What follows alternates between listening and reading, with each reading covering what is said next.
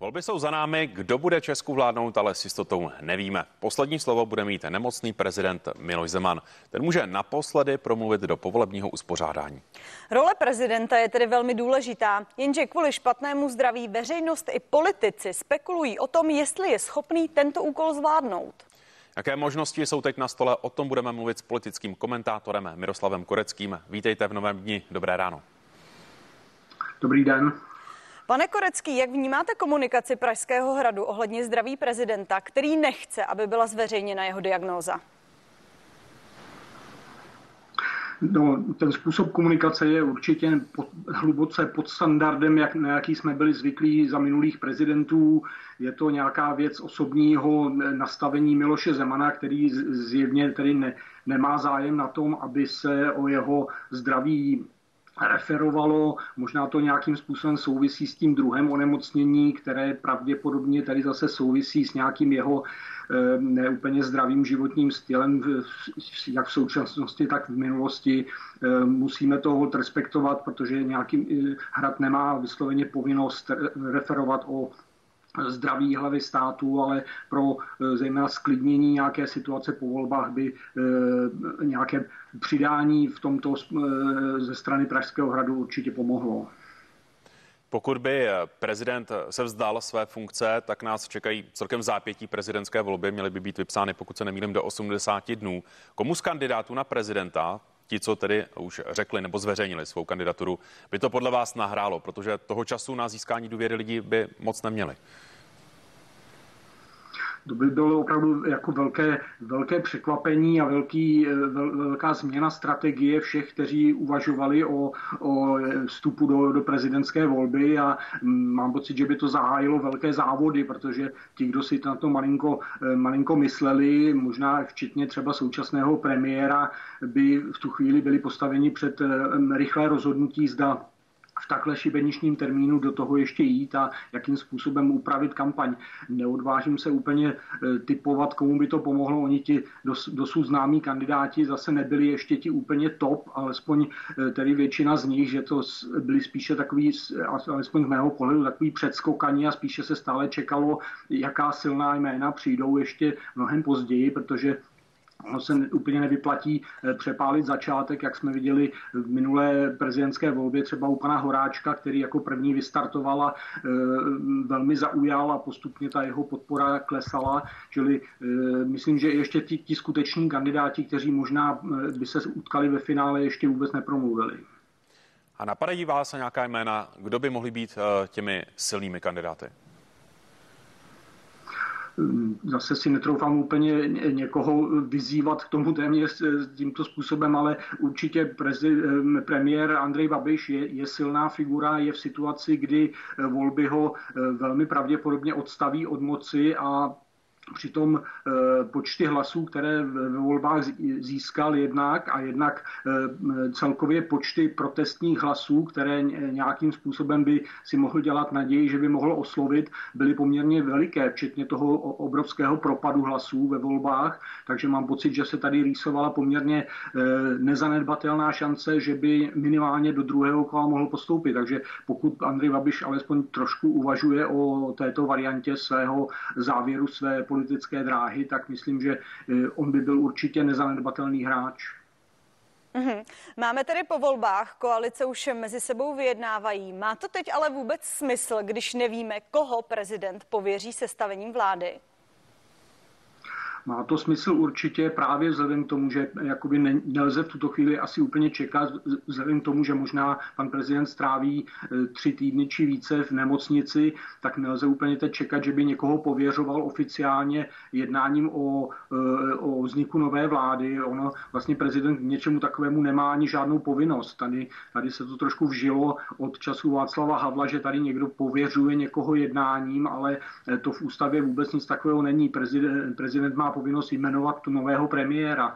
A ta jednání, která tomu předcházejí, mohou, mohou eh, vlastně probíhat úplně bez, bez zásahu hlavy státu a ona taky probíhají. Viděli jsme hned první den eh, po sečtení eh, výsledků voleb, že se sešly ty dvě koalice a už se prakticky dohodly na, na svém budoucím vládnutí, že tedy, na, tedy minimálně zatím na ochotě jednat o tomto vládnutí. Takže, jak vidno, prezident proto samotné, jakoby, jakoby ten start toho jednání o nové vládě vůbec není potřeba. Andrej Babiš mm, mu také nic nebrání v tom, aby začal oslovovat, jak on říká, tedy, že se o to minimálně pokusí eh, nějaké politické partnery, takže eh, ta, ta mm, počáteční absence prezidenta myslím, že úplně nevnáší nějaký eh, zásadní problém do, do jednání o nové vládě. Pokud by si tedy prezident stál za svými slovy a pověřil sestavení vlády Andreje Babiše, jak velký smysl v tom vidíte? Prezident je člověk, kterého těžko je možné nutit k změnám názorů. On je velmi svéhlavý člověk, takže eh, tuším, že, že možná že má, má tendenci něco takového zkusit. Eh, sám jsem v prvních hodinách po sečtení výsledků a vzhledem k tomu, jakým, jakým způsobem dopadly volby, skoro očekával, jestli Andrej Babiš sám nepoloží tuhletu téměř bezvýchodnou misi, zejména po tom, co obě koalice zveřejnili memorandum, v kterém říká, říkají, že vůbec nebudou s Andrejem Babišem jednat, nejenom, že, že se s ním nechtějí dohodnout na nové vládě, ale že vůbec nebudou slyšet tedy na jeho nějaká, eh, nějaká pozvání k jednání a podobně. Takže tam mám pocit, že jsou tak uzavřené dveře na všechny strany a, a taková nemožnost, vzhledem k tomu, že eh, tedy postoupili pouze čtyři subjekty do, do poslanecké sněmovny, že pro Andreje Babiše, eh, pokud to bude zkoušet, tak mám pocit, že, že to může být natahovaná na mnoho a mnoho týdnů, ne měsíců a s velmi, velmi ne, jakoby nepravděpodobným výsledkem, že by se to mohlo podařit. Pokud zůstaneme u té varianty, že novou vládu by tvořili koalice Spolu a Pirstan, tak Piráti budou mít v té nové sněmovně pouze čtyři křesla. Přesto už zaznívá, že by eh, chtěli eh, minimálně dvě ministerská křesla, například hospodářky, než spíšou o eh, ministerstvu práce a sociálních věcí. Je to podle vás adekvátní požadavek a ta jednání se zdají být zatím celkem jednoduchá. Bude to tak podle vás i dál? Tak ten požadavek Pirátů na dvě křesla je trošku až humorný e, při čtyřech, posla, e, čtyřech poslancích ve sněmovně chtít mít dva ministry. E, mám pocit, že na to reakce budou velmi, velmi rozpačité, protože viděli jsme něco podobného za vlády Mirka Topolánka, kdy Piráti, měli, Piráti kdy zelení měli ve sněmovně šest poslanců a, a měli tři ministry a bylo to vnímáno velmi negativně, že tím Mirek Topolánek skutečně uplatil svého koaličního partnera, aby ho získal pro spolupráci práci, kdy eh, mu šlo opravdu o hodně při soupeření s Jiřím Paroubkem. Eh, na druhou stranu to chápu ze strany starostů, že se chtějí nějakým způsobem, jakoby tímto způsobem možná omluvit nebo od, od, odškodnit eh, svého koaličního partnera za to, že eh, voliči, pirát, eh, voliči hnutí stan drsně překrouškovali všechny piráty na kandidátkách a aby ta spolupráce vůbec byla do budoucna možná a hm, piráti z toho neměli velmi rozpačitý pocit, že tedy byli využiti v této spolupráci a jejich zisky je, je, je opravdu velmi, eh, velmi eh, ten, téměř nulový a dopadly vlastně nejhůř z těch eh, všech stran, které postoupily do poslanecké sněmovny. Ještě, jestli jste mluvil o tom, o tom jednoduchosti toho jednání, pokud se tady nenastane nějaká taková ta ta klička, že tedy se tady bude dlouhé měsíce čekat na to, jak dopadnou jednání Andreje Babiše, tak mám pocit, že eh, pokud prezident eh, pochopí tu realitu, která tady je a Andrej Babiši pochopí, tak mám pocit, že to, to sestavování vlád by nemuselo být vůbec dlouhé. Byli by podle vás starostové a nezávislí tak úspěšní, i kdyby nekandidovali společně s Piráty?